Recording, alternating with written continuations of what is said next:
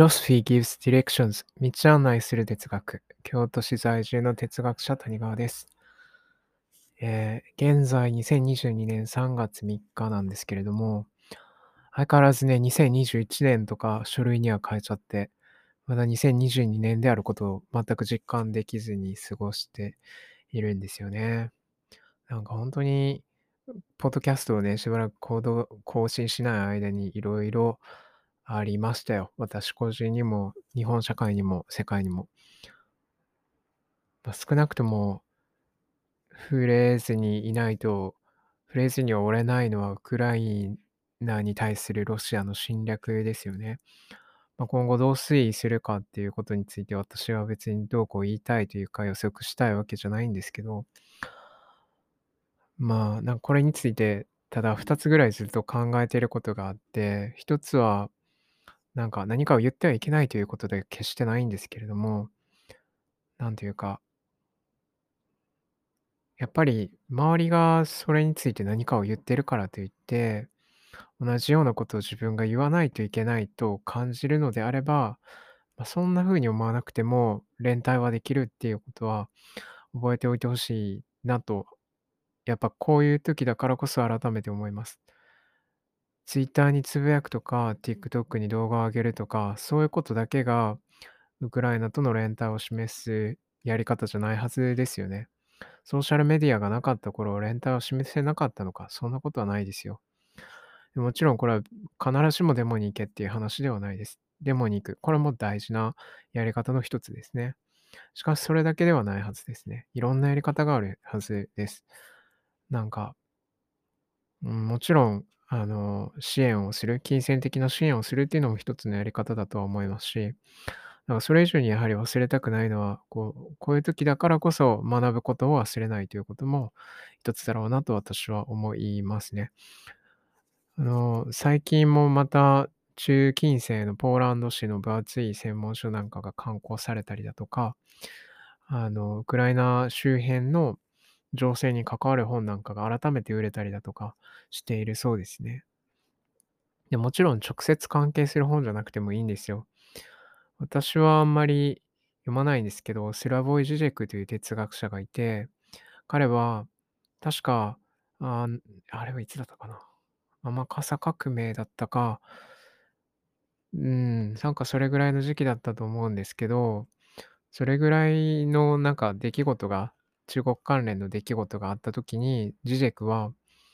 えっと、こんな時だからこそヘーゲルを読む意義があるんだっていうような話をしてたんですね。もちろんヘーゲルじゃなくていいんですよ。ヘーゲルじゃなくていいんですけど、こんな、この目の前で起きている、このなんか悲痛な事象に心を傾けながら、しかし同時に、そういったものを固めに入れながら、もう固めではしっかりと、なんか、はるか昔の本を、そこに凝縮された英知に触れるみたいなことをやるっていうのは、一見浮世離れしているように見えるけど、で、ああ、そんなことはないと。こんなに現実的なことはないっていうんですよね。それどういうことかっていうと、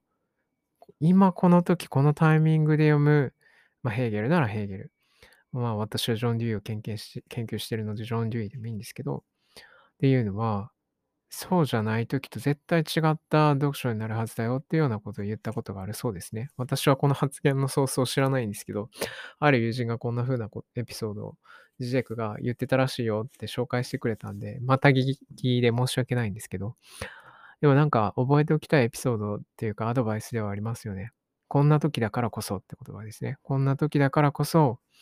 本を読むんだっていうことです。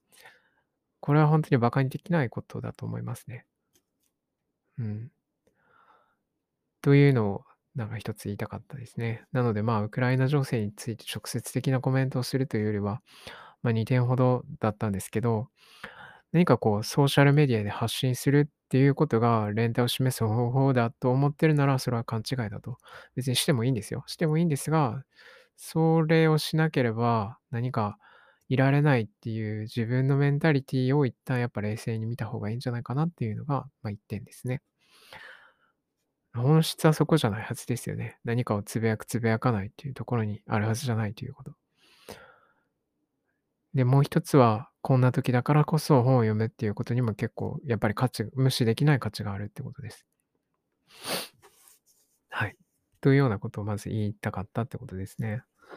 で、まあ、前回更新してしたのが、ちょっといつだったか正確に思い出せないんですが、2021年でしたかね。で、まあ、それ以来かなりいろんなコンテンツを見たり、えっと、なんだろう、本を読んだりしたんですよね。もちろん音楽を聴いたりも。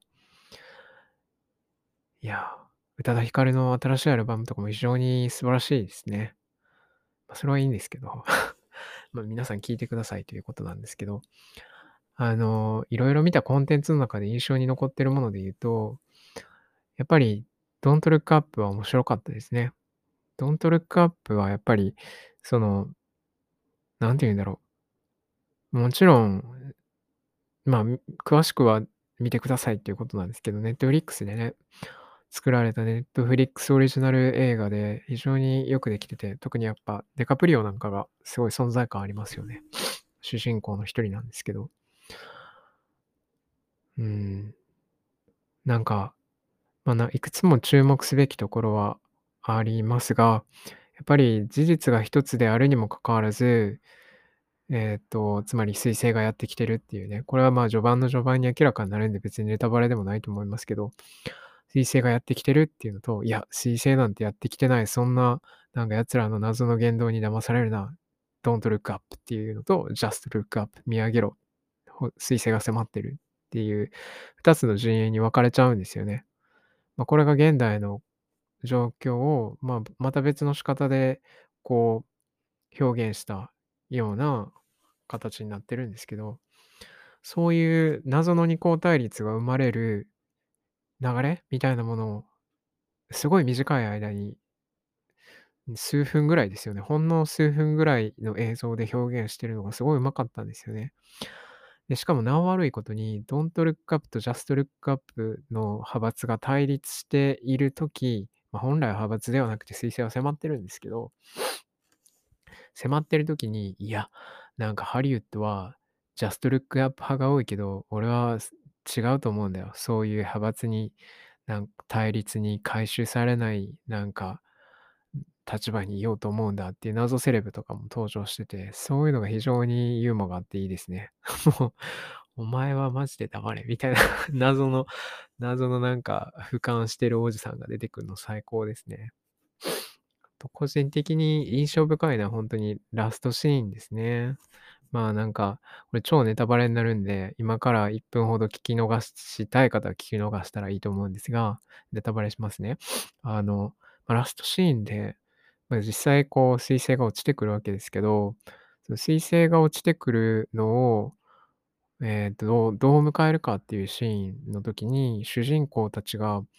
努めて、つまり、あの、科学の側に立って彗星が迫ってくると訴え続けていたけど、それに対するまともな対策がなされずに終わってしまったことを一通りこう絶望し苦悩し終わった主人公たちが、どうやって最後の瞬間を迎えるかっていう時努めて平成を装おうとするっていう、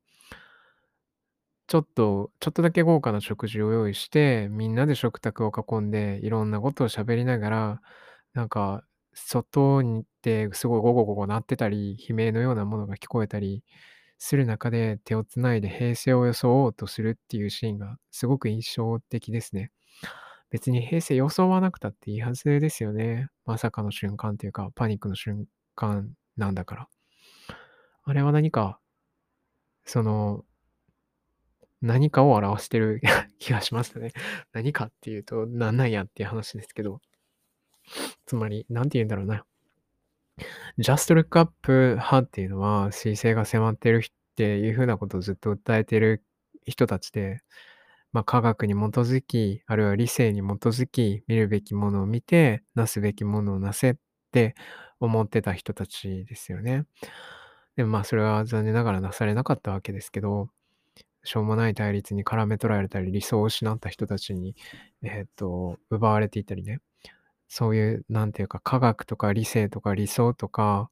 あるいは現実を見ようとか、そういった人間の積み上げてきた文明みたいなものっていうのが、ある種のこう、なんていうか、落ち着き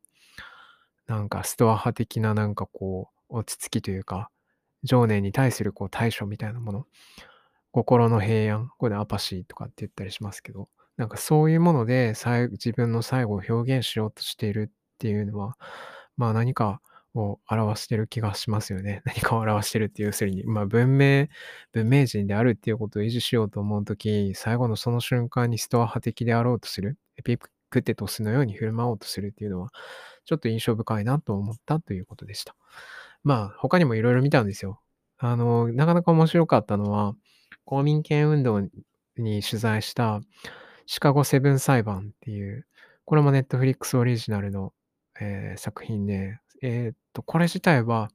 割と新作ではなくて、2年ぐらい前かな？少し古いんですよね。非常によくできてましたね。面白かったです。エンタメへの昇華の仕方が、ちょっと事実事実ではないこととか、たくさん盛り込まれてるみたいなんですけど、なんていうか、冒頭の裁判が始まるまでのシーンとかがすっごいワクワクさせるんですよね。シカゴセブンって言ってるから、まあ7人いるんですよ。7人の人が公民権運動に関わることとか、あ、公民権運動じゃないですね。ベトナム反戦運動でした。ごめんなさい。ベトナム反戦運動に関わる活動した7人の人たちが裁判にかけられるっていう、そういうものなんですよね。で、これは過去にも映像化されたことがあるらしいんですけど、まあそちらとは比較は私は見てないんでできないんですが、少なくとも割とよくできてたなって思います。面白かったです。で、まああれこれ雑談をしたんですが、もうすでにまあまあ喋ってますね。あの、質問箱の方に悩み相談が届いていたので、あの特に何も用意せずに唐突に悩み相談に答えていこうかなと思います。あの、私がやっている、谷川がやっている Twitter アカウントのと紐づいている質問箱にこんななんていうか相談が来ていました。対人関係で悩んでいます。まあ私もそうですけどね。まあいいや。対人関係で悩んでいます。私には自分の欠点を教えてくれ、改善を促してくれる親友がいます。人格否定をされているわけではなく、とてもありがたい存在なのですが、だんだんその子の前で発言などで失敗できないプレッシャーを感じてしまうようになりました。とても大事な友人で依存しまっており、距離を置くことができません。友人と自分の境界や自分の欠点との向き合い方などをゆっくり考えるのにおすすめの本などはありませんか？ちなみに今は平野啓一郎さんの私とは何かを読んでいます。はい。まあ、ちなみにはほんまにちなみにでしたね。まあ、おすすめの本を聞いてるようで、対人関係で悩んでるけどどうすればいいでしょうかっていうことを、なんか、喋ってくれってことなんかなって思うんですけど、いやまあ、そうですね。対人関係で悩んでない人っていうのは基本的にゼロだと思いますね。なんかパーフェクトで誰にも困ってない何も困ってないっていう人はいないでしょうね。私だってそうです。まあ、悩悩みっていうほどは悩んでないですけど。うん。で、まあ、何が言えるかなっていろいろ考えてたんですけど、ちょうど最近、パクサラさんのヘルシンキ生活の練習って本を読み終えて、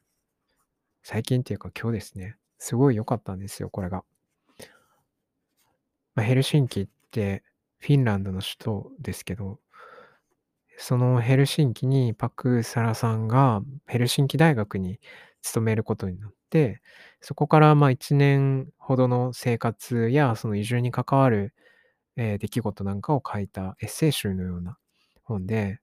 まあ、社会学者が書いたエッセイっていうぐらいの感じかと思いきや、割とエッセイ寄りでね、非常に読みやすく面白いんですけど、主に保育園でこんなことがあったよとか、保育園がこんなに違うとかっていうこととか、近所の人の対応とか、同僚の発言がこんなところが印象深かったっていうようなことが、えーちょっとした考察とともにメモしてあるっていうような内容なんですね。で、まあなんか、いろんな論点があって、こただ面白いのがフィンランド来産では決してないっていうことですね。なんか振り返ってみると、まあ日本にもいいところはあったな。まあでも嫌やから出てきたんやけどっていう、そういう含みもありながら、でもしかし、フィンランドにおいてすごく楽になったこともたくさんあるよっていうような話なんですよね。あの印象深いのはフィンランドでは目立った娯楽がないし、ショッピングモールでいいものがないか、あっても買えないような値段、まあ、物価高いですからね。し、まあ、税金でかなり取られるから、収入がある程度あったとしてもなかなか買えないから、消費に踊らされないっていう話とかすごく面白いですね。美味しいレストランもそれほどないとか。うん。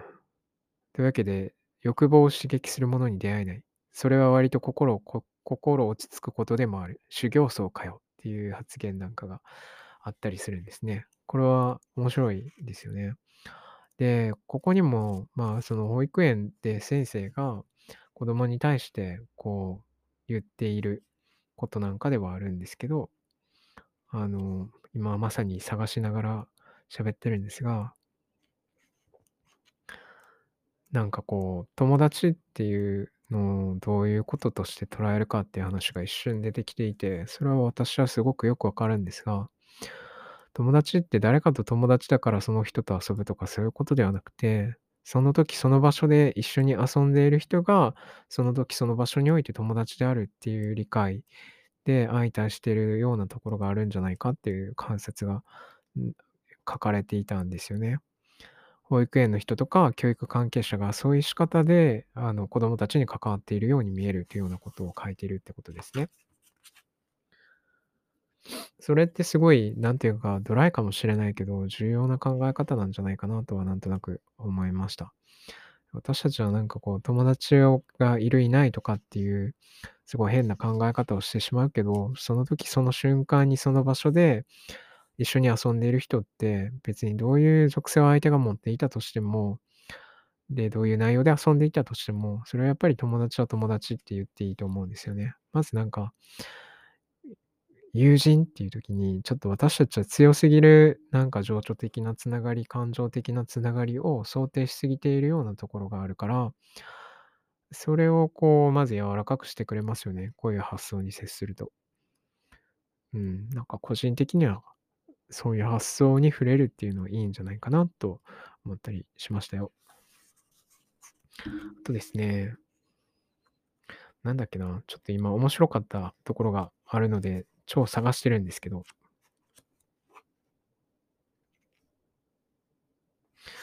えっと、少し読みますね。